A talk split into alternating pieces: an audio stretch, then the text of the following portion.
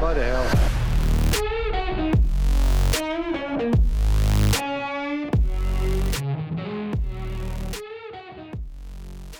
Tervetuloa Unelmien teatterin podcastin pariin.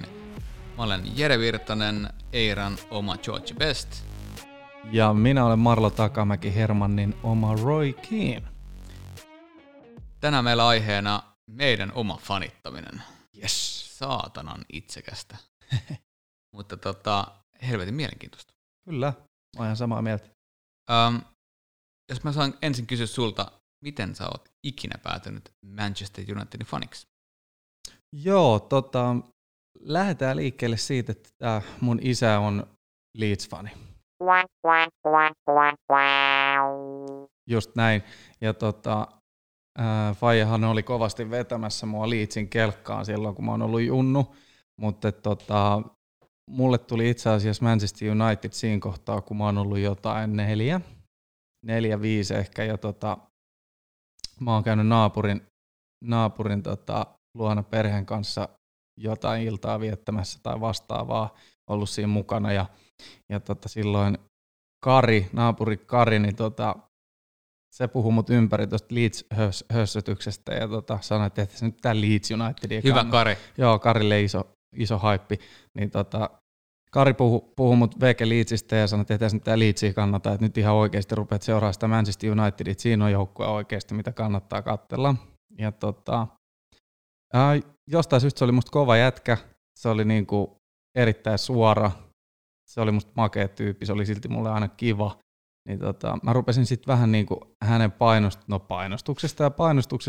kehotuksesta niin seuraa sit Unitedia vähän tarkemmin. Mähän nyt oli siis 5V, mutta mä oon aina digannut fudiksesta niin pitkään kuin mä muistan. Mä pelasin jo 5-vuotiaan kuitenkin joukkueessa ja kyllähän siinä niinku 5-vuotiaana jo ruvetaan valkkailemaan vähän niinku, että mikä se sun jengi on ja mikä se sun jengi on. Niin sitten sit tuli sopivasti se United sit siinä ja jonkun verran pääsi sitten näkee niitä pelejä telkkaristakin ja tollaista, niin kyllähän nyt niin nuori David Beckham ja sitten Cantonaa ja se Cantonan arroganssi tavallaan. Mä oon ollut pienestä pitää itse aika sellainen niin kovatahtoinen, niin mä dikkasin siitä Cantonan toiminnasta. Et nykyjunnut, jotka ei välttämättä ehkä sit muista Cantonaa tai ei nähnyt sen pelejä, ehkä YouTubesta on katsonut, mutta nykyään voisi verrata vaikka Zlatan Ibrahimovicia häneen.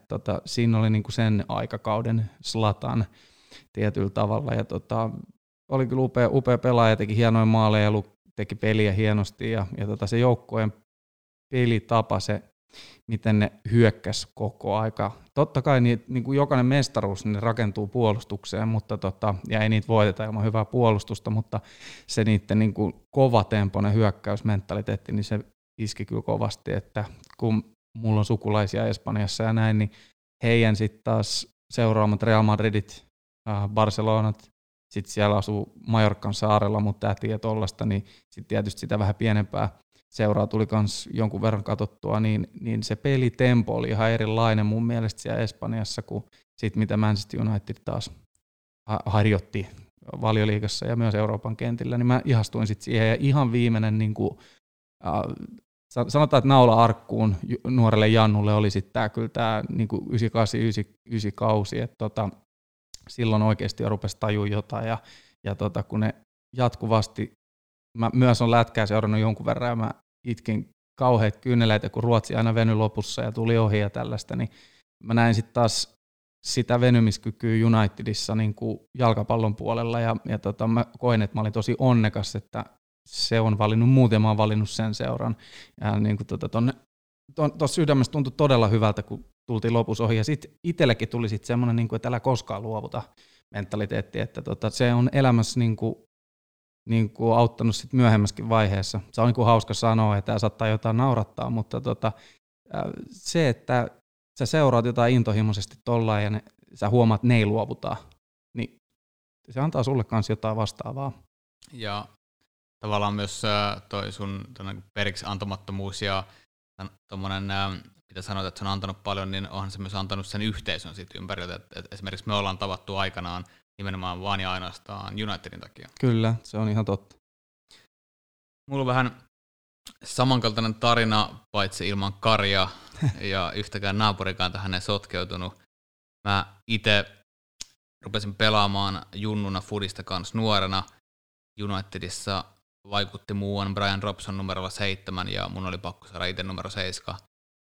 Ja kun Espoossa aloitin pelaamaan, niin se 7 oli ainoa oikea vaihtoehto. Hiekkakentällä ruvettiin vääntää Hongan riveissä silloin numerolla 7. Ja missä sä muuten pelasit silloin? Mä pelasin KP75. Itse asiassa en pelannut silloin, kun on ollut 5. Mä oon aloittanut Kerava-Dynamossa, eli silloin junnuna asuin Keravalla. Mutta Dynamosta tuli trade, eli Dynamo oli pikkasen heikompi tasaisempi jengi Keravalla, että siellä oli toinen pikkasen kovempi, mutta treidattiin sinne, kun oli tuommoinen 7-8. Kova kamaa, siirtokorvaukset on ollut varmaan tikkareissa. No joo, että isoja tikkareita. Ei siitä sen enempää. Joo, mä myös sitten niitä koin, että United, joka pelasi kuitenkin 90-luvulla erittäin hyökkäysvoittoista fudista, sopii itselle, mä pelasin itse hyökkäjänä ja kasvoin vähän niin kuin Class of 92 kundien mukana siinä sitten. Niistä David Beckham oli varmasti mulle se kovin, pelasi sattuneesta syystä sitten myös numerolla 7. Niinpä tietenkin.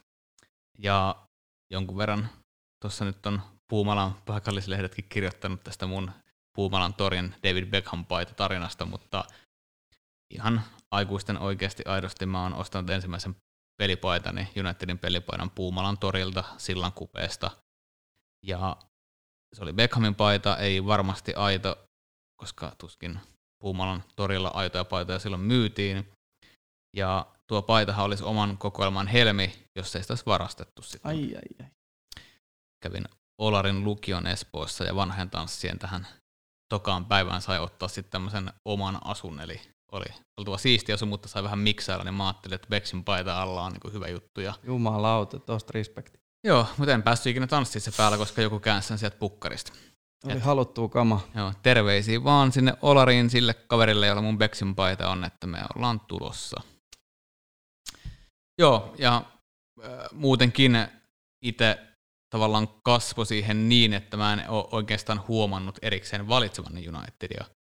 Että juttelin Robsonin kanssa siellä Maltan reissulla, niin viime kesänä, kun tavattiin, niin kerroin hänelle, että hän on iso vaikuttaja ollut mulle siinä, ja hän kysyi sitten vaan, että minkä takia hän ja minkä takia United, mä en osaa vastata siihen. Mä luulen, että Yleisradio on vaikuttanut tähän aika paljon, on näyttänyt pelejä, ja tohon aikaan, kun me ollaan oltu nuoria, niin tietenkin United on ruvennut pikkuhiljaa pärjää ja olen mediaseksikäs, niiden pelejä on näkynyt sitten enemmän, että kiitän vaan tässä kaikkia korkeampia voimia, että mä en ole niitä Liverpoolin pelejä nähnyt pienenä liikaa. Siinä on hyvät startit nyt tähän, jos lähdetään kaivautumaan meidän tähän fanituksen ytimeen, ja otetaan tässä kohtaa lyhyt hengähdystauko, ja siirrytään sitten enemmän tähän nykypäivään. Yes.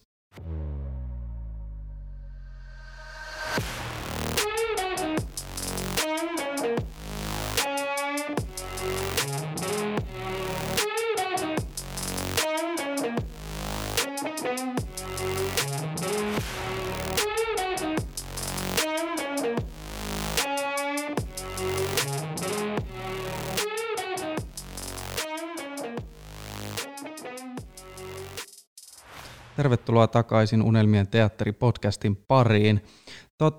Seuraavaksi voitaisiin puhua vähän tästä kannattamisesta vähän syvemmin sillä lailla niin kuin yhteisöllisyydestä ja mitä se on niin kuin antanut nyt tässä niin kuin lähivuosina aikuiselle ja näin. Et mä itse koen, että mulle Manchester United tuli vielä rakkaammaksi tuossa niin kuin ehkä yläasteen loppupuolella ja sitten sanotaan, että on sitten se toinen, se ammatillinen aste ja näin, niin sitten saattoi olla jotain haasteita elämässä, faija hommas, Kanal Plus-paketit ja tämmöiset, niin mä jäin himaan tsiigaamaan sitä, että mä olin vähän aikaa kahdestaan sen Unitedin kanssa, mutta sitten kohta tuli, kun aikuiseksi kasvoi ja näin, niin sitä yhteisöllisyyttäkin Suomessa, niin tietysti jonkun verran on jo ennen kuin on liittynyt mihinkään yhdistykseen, niin on niitä United-faneja, mutta niiden kanssa on helppo ollut puhua sitten, ja sitten kun liittyi tähän Muskofiin, eli Suomen yhdistykseen, niin sitä kautta on muutamia ihan tosi hyviä frendejä löytynyt ja samat aaltopituudet ja voi yhdessä käydä katsomassa sit pelejä baareissa ja näin poispäin, että jos ei aina jaksa kotona katsoa ja näin. Ja muun muassa vastapäät istuu Jere Virtanen, jonka tosissaan on tavannut sit näissä kinkereissä, että sillä lailla niinku yhteisöllisyys on tuottanut hedelmää. Joo, ihan allekirjoitan, että mun matka itselläni tähän Suomen kannattajakulttuurin tämmöisen kontrolloidumpaan porukkaan, eli kannattajahdyksen porukkaan, niin se ei ehkä ole ihan niinku normaalein ja suorin. Mä oon luonut omat United-kannattajapiirini sekä Suomessa että ulkomailla vähän niin kuin omia teitäni. Ja mä en jotenkin päätynyt Suomen kannattajahdyksen kanssa niin kuin tekemisiin ennen kuin vasta 2010-luvulla. Ja niin hullu kuin se onkin Autio Lexan kanssa, joka on Suomeen tämän toiminnan alun perin 90-luvun alusta tuonut, niin tutustuttiin vasta tämän myötä.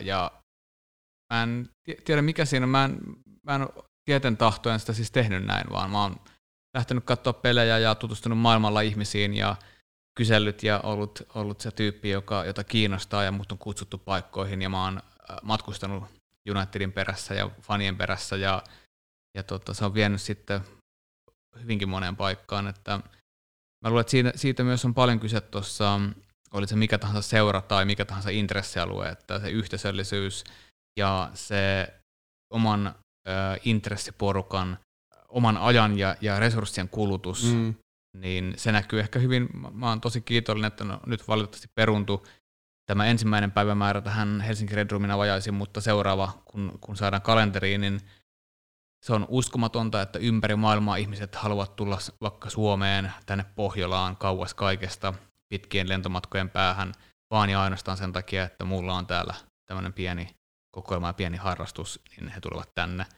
Okei, mä luulen, että näillä pelaajillakin on jotain tekemistä asian kanssa, mutta sitten kuitenkin mä näen, että tosi moni näistä tulisi ilman niitä pelaajiakin myös. Se on ehkä ollut sitten se kannattava voima itselläkin, että joukkueella menee välillä hyvin, välillä huonosti, välillä siellä on parempi manageri, välillä huonompi manageri, ja välillä siellä on enemmän innostavia pelaajia ja välillä vähemmän, että ne fanit ja kaikki se toiminta sen ympärillä kuitenkin vuodesta toiseen, ottamatta kantaa meidän menestyksestä, se toimii ja pyörii. Ja nytkin pandemian aikaan, varsinkin Briteissä valitettavasti on tosi moni vanhempi kaveri niin sairaalassa ja muutama on tälläkin hetkellä kriittisessä tilassa, niin se yhteisön voima, se paljon porukka kerää rahaa, lähettää kannustusta, päivittää toisilleen. Musta tuntuu, että mun Facebookissa ei tällä hetkellä ole mitään muuta newsfeedillä kuin vaan tätä tsemppiviestiä sieltä brittipäästä, että on se vaan mieletöntä. Se on niin kuin family-like meininki. Joo, se yhteisöllisyyden voima on tärkeä, se on iso juttu. Se kasvattaa sitä omaa rakkautta ja paloa sit siihen seuraa kohtaan myös ja tietysti nyt sitten ne ihmisiä kohtaan, jotka sitten tämä seura ympärillä pyörii ja jakaa sun kanssa samoja, jos nyt voi sanoa arvoja, niin totta kai sellaisten ihmisten ympärillä sä haluutkin pyöriä. Ja kyllähän nyt tämän pelimatkat, joita mekin ollaan tehty sunkaan paljon, niin en mä tiedä mikä se hienompaa on, kun lähtee reissuun niiden ihmisten kanssa, kenen kanssa totta kai jaat tästä tapauksessa saman intressin, mutta myös tuut muutenkin hyvin toimeen. Ja se peli on yksi päivä reissusta, mutta ne kaikki muut päivät on valitettavasti, mutta meidän tapauksessa tietenkin onneksi vietettävä samassa porukassa. Ja en mä tiedä, olisiko me päädytty niin moneen paikkaan, niin moniin kokemuksiin ilman, että oltaisiin oltu porukalla reissussa. Että mä oon reissannut paljon itse yksin. Silloin tulee totta kai päädyttyä erilaisiin paikkoihin, koska sä meet sitten sen massan mukana, kenen kanssa siellä oot, mutta puolensa loppukädessä kuitenkin kaikki siinä ympärillä reissussa on englanniksi fellow lads, mä en tiedä mikä suomeksi niinku kanssa niin, seuraa yhteisön ystäviä. Ja seuraa ei mun mielestä edelleenkään pysty omistamaan kukaan muu kuin fanit ja sen vanhat pelaajat. Eli se on ehkä tämän kaiken ydin. Unitedin voi omistaa, ne osakkeet voi omistaa kuka tahansa, mutta sitä seuraa ikinä voi omistaa kukaan muu kuin fanit, se vanhat pelaajat. Ja siitä syntyy seuran henki, siitä syntyy seuran koko yhteisö.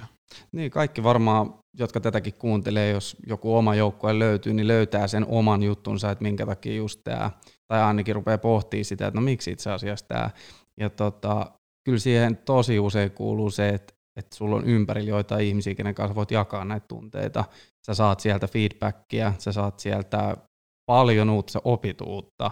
Ja kuitenkin elämässä loppuviimein on siisti koko ajan oppia ja kehittyy. Niin myös tässäkin, että vaikka mennään johonkin ruokapöytään tai jotain vastaavaa, niin ehkä vaimokkaat ei niin dikkaa puhu näistä United-asioista, mutta ainahan pitää laittaa pikku chitchattia ja tällaista, niin se on tosi mukava päästä jauhaa sellaisten ihmisten kanssa, jotka jakaa näitä samoja intressejä nyt, niin kuin tässä tapauksessa Manchester United on meille molemmille se, niin aika kuluu kuin siivillä, on mukavaa, välillä on tiukkaakin keskustelut, ei me olla aina samaa mieltä esimerkiksi joistain aiheista, mutta koko ajan niin kuin tavallaan voi itsekin oppia ja sitten voi antaa ehkä omia näkökulmia ja tulee kuulluksi, se on musta siistiä. Ja kyllähän ne, niin kuin mä varon käyttämästä termiä, käytän silti taas, tässä on uskonnon kanssa hirveästi samankaltaisuuksia. Uskonnot perustuu kuitenkin siihen yhteisöllisyyteen ja pienen toivon antamiseen ja arjesta irtautumiseen. Foodi tekee meille kaikille, jotka seurataan aktiivisesti ja intohimolla, on ihan samaa. Eli itse yrittäjänä päädyn monesti tilanteeseen, että on rankkoja työpäiviä, rankkoja työviikkoja. Kun se pelipäivä koittaa, ne pelit koittaa, mä irtaudun tavallaan niistä arjen ongelmista, arjen haasteista. Se päivä eletään vaan ja ainoastaan sille pelille, ja vaan sillä pelillä on merkitystä. Ja sen niin kuin merkitys siinä arkiviikon nollaamisessa on aika valtava. On, ja nyt todella sen huomaa, että jos nyt koko ajan otetaan esille tätä pandemiaa, mutta sehän nyt on tilanne tällä hetkellä, se on se juttu, niin tässä sen huomaa, kuinka kova ikävä sitä on, sitä peliä ja sitä seuraa. Että vaikka mä näen somessa tai pystyn katsoa jotain vanhoja pelejä ja tällaista, niin kyllähän se on kova paikka nyt tässä kuukauden päivät ollaan oltu ilman live-pelejä. Kyllä sen huomaa aina, kun se menettää, että nyt kun sitä vaan ei ole aikana, jolloin sen piti olla, niin kyllä tämä, mä muistan vielä kuukausi sitten, vähän reilu kuukausi sitten mietittiin, että mihin kauden viimeisen pelin tässä vielä lähdetään. Että niinpä.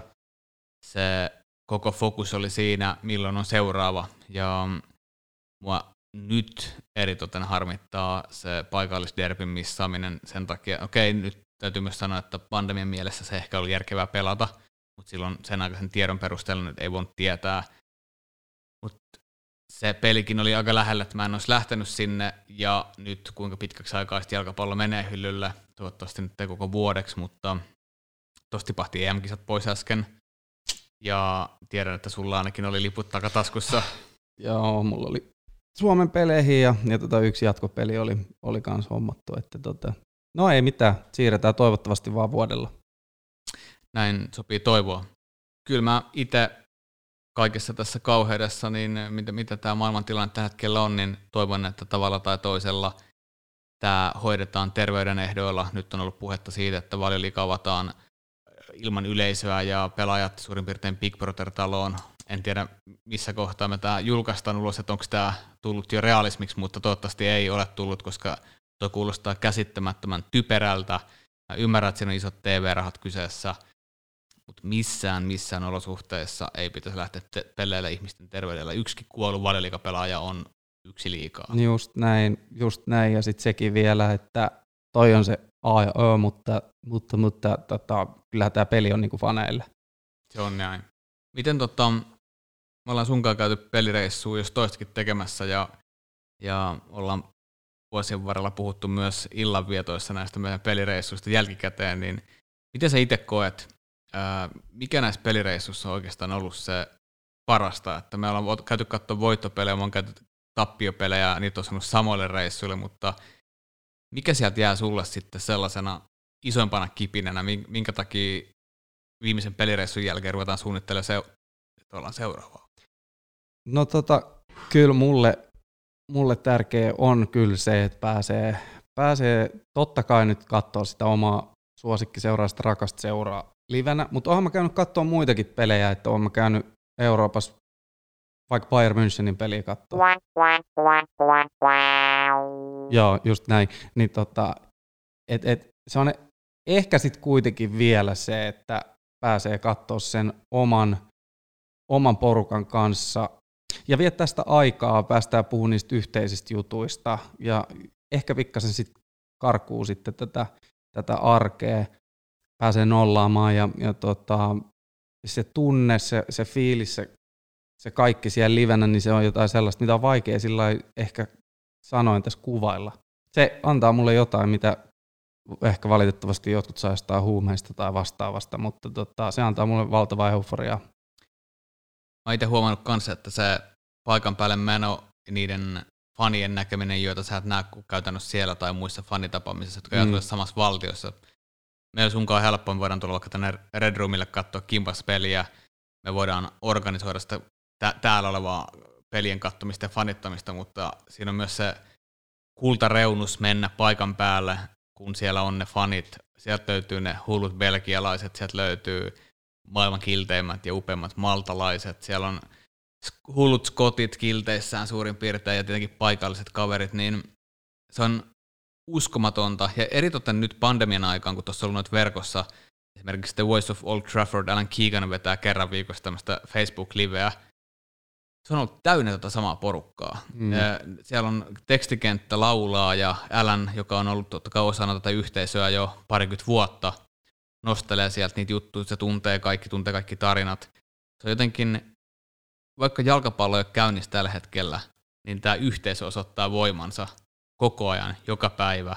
Ja nyt se ilmenee esimerkiksi näissä Alan Keeganin liveissä tällä hetkellä, että kyllä mä sanon, että suurin piirtein tippalinssissa on tullut seurattua sitä, kun sinne rupeaa tämmöiset 60+-vuotiaat Malta-legendat laittamaan viestiä, jossa ne toivottaa hyvää terveyttä nuorille kavereille eri puolilla Eurooppaa. Ja se, en mä tiedä, miten sitä niinku, ehkä se on se perhemäisyys ja semmoinen toisten kanssa se koettujen asioiden sen summa, että kun ollaan nähty ja koettu paljon kimpassa ja nyt ei voida taas nähdä eikä päästä sinne Old Traffordille porukalla, niin ehkä se purkautuu myös sitten tavallaan tässä tapauksessa tämän netin välityksellä tämmöisenä niinku oudon voimakkaina tunneelämyksinä. Niinpä.